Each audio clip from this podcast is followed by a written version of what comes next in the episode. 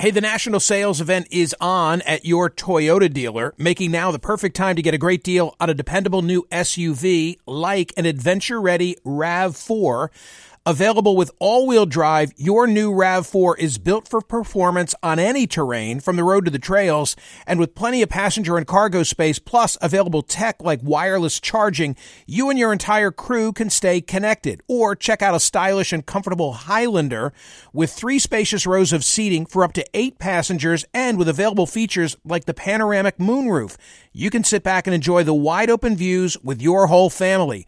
Plus, both RAV4s and Highlanders are available in hybrid models, so no matter your style, you can drive efficiently and save on gas. Visit your local Toyota dealer and check out amazing national sales event deals on RAVs, Highlanders, and more when you visit buyatoyota.com. If you're like me, it's now the end of the day and you say, uh oh, what are we going to have for dinner? Well, here's the solution. Eating better is easy with Factor's delicious, ready to eat meals. Every fresh, never frozen meal is chef crafted, dietitian approved, and ready to go in just two minutes. You're going to have over 35 different options to choose from every week, including Calorie Smart, Protein Plus, and Keto. Flexible for your schedule, get as much or as little as you need by choosing your meals every week. Plus, you can pause or reschedule your deliveries at any time. Also, there are more than 60 add-ons to help you stay fueled up and feeling good all day long. Factor is the perfect solution if you're looking for fast, premium options with no cooking required. Sign up and save. We've done the math. Factor is less expensive than takeout, and every meal is dietitian approved to be nutritious and delicious. What are you waiting for? Get started today and get after your goals. Head to factormeals.com slash smerconish50 and use code smerconish50 because you'll get 50% off. That's code smerconish50 at factormeals.com slash smerconish50. Get your 50% off. Hi, it's Michael Smerconish. Welcome to Book Club with Michael Smerconish, a collection of Michael's favorite interviews with authors from the last 30 years through today, on the air, on radio. What sets my book club apart is that I actually read the books. Book Club is now in session. Hey, Senator Biden. Hey, Michael, how are you? I apologize. I'm five minutes late. I no thought I'd worries. Call five left. Hey, it's a privilege to have you on the program. Well, it's nice to be on your program. How many questions do I have to ask about promises to keep before you and I can clear the air? You go ahead, right to whatever you want. Because come on, I mean, Senator Joe is a direct guy. I'm a direct guy. I'm, I'm a fan, and I I reach three quarters of your state with big numbers. I know you do, I can't get you on my show. I gotta. I, I'm I'm kissing butt everywhere to get, you, and I can never get Biden hooked up. I get every major D, the other side of the fence. I treat everybody with dignity and respect. I can never get you. Michael, the only reason for that is that I commute every day, so I'm on a train at seven o'clock, and uh, the last thing you need is me on a uh, on a cell. I know, phone. but that's where we met. I met you on a train. I said, "Hey, Oh, I, I got this- remember meeting you. Yeah, but uh, and, and you you said to me, "Well, are you one of those talk show hosts who's you know like a blowhard?" I said, "No, I treat you well." No, no, no. You're well respected all over the all over the Delaware Valley. Yeah, at least in my own house. Some Yeah. days. Well, that's the most important place to be respected, man. That's the one I work the hardest to get. Hey, I, I, I should begin the interview by, by saying to Senator Biden, "Get up, get up." Well, that's exactly what I just did. I'm out here in in uh, Nevada campaigning, and I just got up. But it's a good it's a good mantra for life. And until I read the book, I you know I, I guess I knew tangentially some of the adversity that you'd overcome, but you've taken your lumps. Well, a lot of people have. I have. Yeah, that's true. I have. But uh, you know, you know, like like I said in the book, uh, you know, my dad's uh, comment was, you know, he used to always say, "Hey, pal, world doesn't know you're living. You know, uh, get up." and uh, and look, think of like all kidding aside, think of all the people who don't have the help and the background help meaning family and the and the and the opportunities that that I had who go through the same kinds of things man Yeah. every day Hey, uh, I I did not know. My my folks are from Hazleton. oh you're kidding No, I never knew that Joe Biden was a, a product of Scranton, Pennsylvania. Pennsylvania Yeah, And- I tell you what it never leaves your blood does it There's a there's an anecdote in the book. I hope you'll you'll uh, you'll share it that has to do with some advice that you're given from your grandpop and Oh. the, the Scrantons. Will you will you will you tell indulge me with that quick story? Sure. Well, you know, everybody used to come back to my grandpop's house. I, we lived there for a while because Dad was looking for work after the war, and uh, um, and we'd come back to grandpop's house uh, after a 10:30 mass at St. Paul's, and all the men would sit around the kitchen table, the women would sit around the dining room table. They'd be at the lace tablecloth drinking tea, and the men would be arguing politics and sports. And one day,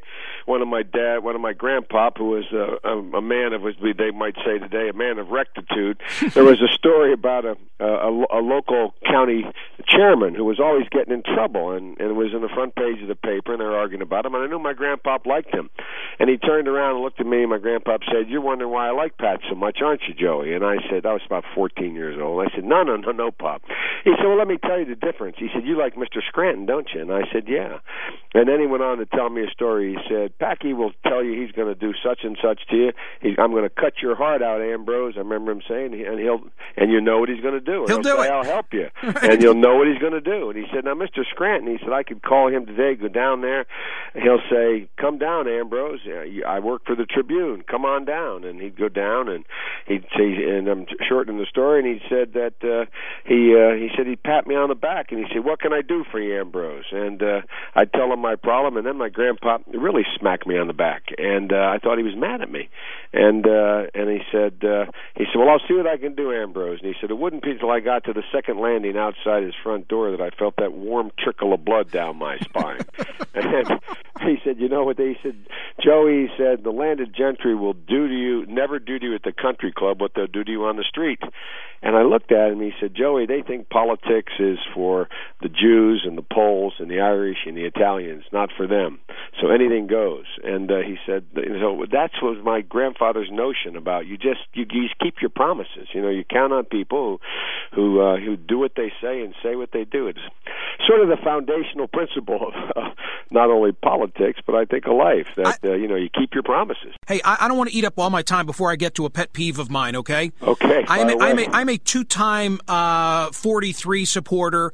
Uh, supported 41, served in his administration. By the way, when I was 29 years old, you may remember that. Oh, I do. But, I remember your legal career. But, but go ahead. But I, all right, I'm off the Republican reservation on a very specific issue. It's the outsourcing of the hunt for bin Laden to Musharraf and Pakistan. And I, I just cannot for the life of me understand a billion dollars a year, and we let the White House get away with the soundbite that says, well, it's a very nuanced search and it the hunt continues and we're going to bring him to justice. Hey, pardon me, Senator, but after six years, tell us what you're doing. We, we are owed answers. Well, you are entitled to answers, and let me tell you what's happened. The reason why the administration, first of all, it is U.S. policy. It has been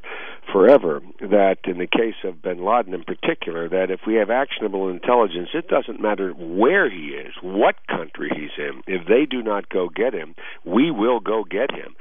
Forget this stuff about whether or not we're being too tough or we're, we're, we're breaching sovereignty of another country. That's malarkey. If another country harbors a terrorist who has done or is doing bad things to us and they don't do anything about it, they forfeit their sovereignty, as far as I'm concerned, in terms of us being able to go after them. That's our policy. Now, you say, well, that's the policy. Why hasn't this administration does done something? The problem, Michael, is this administration became fixated, and I'm, that's not a broken record here, it's true, fixated on Iraq. And they removed the vast majority of the, not just forces, but the kinds of forces we needed if we located him to be able to go into was there into that western province that mountainous province and they removed most of the special forces and intelligence people from Afghanistan to Iran. So, number one, we don't have enough people around to get the actionable intelligence. And when that happened, a second thing happened, Michael. It's what you know used to happen during the Cold War. Once Musharraf realized, as the British general said to me when I was in Bagram Air Force Base with him, he said, Senator, when the big dog leaves the pen, as we Brits say, the small dogs leave. Well, when the big dog, the United States, left the pen and Musharraf became aware of the fact that we were putting all our marbles on Iraq, and we cut down our forces, and the warlords in Iraq and among the Pashtun, which is that that tribal unit that is the largest in Afghanistan and the largest in this in this ungovernable area. There's a, there's a relationship there. What he started to cut his own deals. He started to cut his deal with the very guys who he was eventually, was prior to that, helping us try to kill. So now you got the combination of Musharraf saying, "Whoa, hey, you guys aren't going to go in and do this. I'm not going to be the guy to do this because they'll take me down. Maybe I can cut a deal with them, let them have Bin Laden, let them have that part of my country, and they'll leave me alone, and I'll be able to continue to be the military dictator here."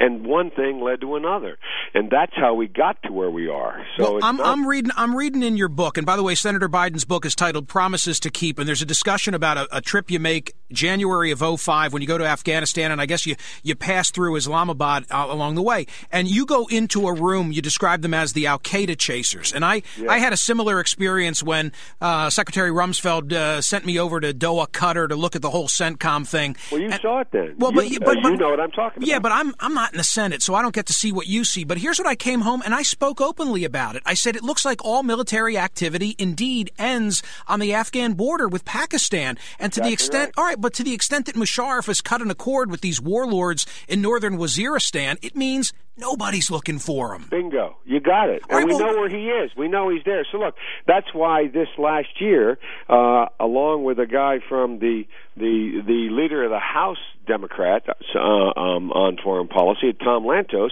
we wrote into the law. There's a provision in the law that says that if in fact he does not begin to help us get Bin Laden, we will take back that billion dollars in aid we're giving him. And the second thing is, we also wrote into the law saying that that this is a guy who has an obligation that we, the United States of America, tie these two things together. Now, the administration is reluctant to move on it because they they haven't figured. Look, the honest to God truth is, Michael, they don't have a Pakistan policy. They have a Musharraf policy. And a Musharraf policy is not going to carry the sleigh here. I think that's a great way to summarize it. And and, and you know what frustrates me, Senator? This has not been raised. you are in all these, de- de- and I'm not rapping you for this. I'm rapping no. the questioners. This this is not a subject. I mean, is this too cerebral for the? Well, debates? ironically, the only way it's come up as a subject, and you can't answer it in a minute and all three of them are wrong, is they keep in this getting this thing going between Chris Dodd and uh, Hillary Clinton and uh, and Barack Obama about what Barack Obama has said. The fact is, Chris Hillary and Barack are all wrong. They're going after each other, but they don't understand what the law is, and very uh, clearly, they don't have a policy that makes a lot of sense. They're criticizing Barack because Barack finally, no, I shouldn't say finally, because Barack figured out that you know maybe in sight of the fact he's looking like he's not strong enough on some of this stuff, he now makes this big speech and says we should go get Bin Laden, which some of us, you included, have been saying for the last four years. Yeah, and I read the speech. I didn't just take some sound. I read it, right. and frankly, I agreed with the text of what he said. Exactly right. Now he gets criticized. What did he get criticized for? He gets criticized by by Hillary Clinton for being um, uh, um, uh, pejorative, for yeah, um, undermining. Uh, yeah. Uh, you know, Bin Laden. I mean, excuse me, under underline undercutting Musharraf. Well, give me a break. First of all, Barack should have known what he stated is already our policy. It is our policy. It's just the president has not been implementing it. Well, it's, a good law. Look, this is not only a good issue for you; it's the right thing. And I, you got how many weeks? Two weeks before the September 11 anniversary. This is the speech you need to deliver. I'll write it for you. You stand up on the Senate floor. right, you can have the presidency. I'll go back to my talk show world. Well, I tell you what, I could use your help, and uh, and I tell you what, I'm going to send you a copy of a speech that I've we've already written on that very subject, and uh, because you're dead right. And look, here's the other thing, Michael. If we don't, if if if you said to me, God forbid, God Almighty comes down, sits in the middle of your your your your studio there, and says, "Okay, Mike, you got to choose. We can win Afghanistan and we can win Iraq, you know, or vice versa. One of them we're going to lose. We can't lose Afghanistan." You lose Afghanistan, Michael, you're going to see the radicalization of Pakistan. You're going to see Musharraf unwilling to let the vast middle, which is moderate in his country, have any political outlet. You're going to see the further radicalization of the jihadists in that country. He's going to go, and then you run the risk of a more radical military takeover on the edge. These guys have nuclear weapons. These guys have them deployed. They have nuclear weapons that can already hit the Mediterranean. They have nuclear weapons that can destabilize the world. And we're talking about about worrying about, as we should, Iran getting uh, 26 kilograms of highly enriched uranium if they can keep 3,000 gas centrifuges moving for one year. These guys already have deployed nuclear weapons on the tips of missiles that can go a hell of a long distance.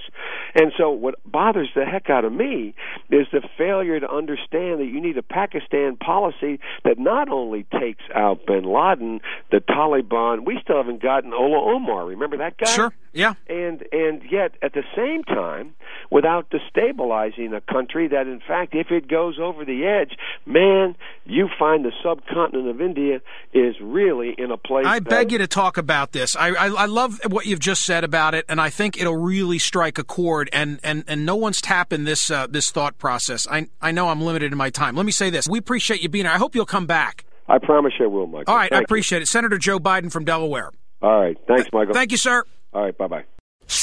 Hear more of Michael Smerconish on SiriusXM's POTUS Channel 124. Live weekdays from 9 a.m. to noon East or anytime on the SiriusXM app. Connect with Michael on Facebook, Twitter, YouTube, and at Smerconish.com. Book Club with Michael Smerconish. New episodes drop Tuesdays and Fridays. You might be right. It's simple, but something you almost never hear in politics today, with each side more concerned about scoring political points than solving problems. I'm Bill Haslam, a Republican. And I'm Phil Bredesen, a Democrat. We're former Tennessee governors, and we invite you to listen to our podcast, You Might Be Right. Join us and guests like Al Gore, Paul Ryan, Judy Woodruff, as we take on important issues facing our country. Listen and subscribe to You Might Be Right, a new podcast from the Baker School at the University of Tennessee.